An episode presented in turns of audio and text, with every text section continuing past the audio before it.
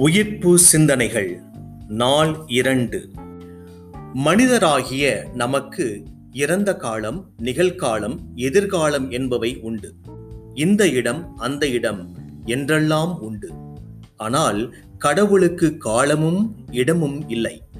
அவற்றை கடந்தவர்தான் கடவுள்.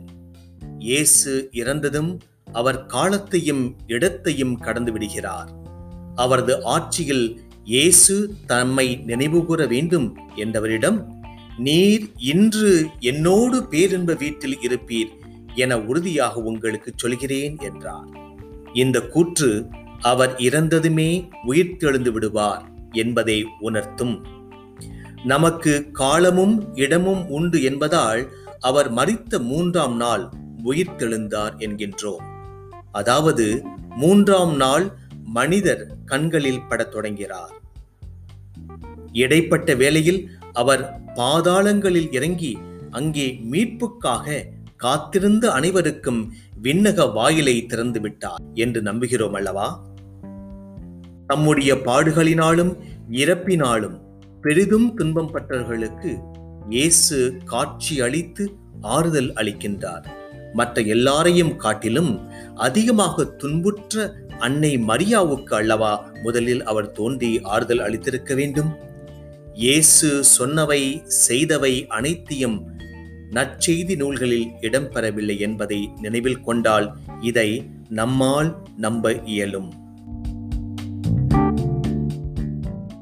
வணக்கம் நண்பர்களே. புனித இனிகோ ஆன்மீக சிந்தனை ஏப்ரல் ஐந்து மிகவும் அருவறுப்பான பாவங்கள். மற்றவர்கள் வேறு விதமாக நினைத்தாலும் நன்றியின்மையே கடவுளின் நன்மைத்தன ஒளியில் மிகவும் அருவறுப்பான பாவமாக எனக்கு தோன்றுகிறது. இது படைப்பவரும் கடவுளுமானவர் பார்வையில் அவரது படைப்புகளால் வெறுக்கப்பட வேண்டியவைகளில் ஒன்று. ஏனெனில் இது பெற்றுக்கொண்ட அருளை பயனை ஆசிரியரை மறக்கச் செய்யும். அப்படி செய்தால் இதுவே எல்லா தவறுகளுக்கும் தொடக்கமும் முதற் காரணமும் ஆகும்.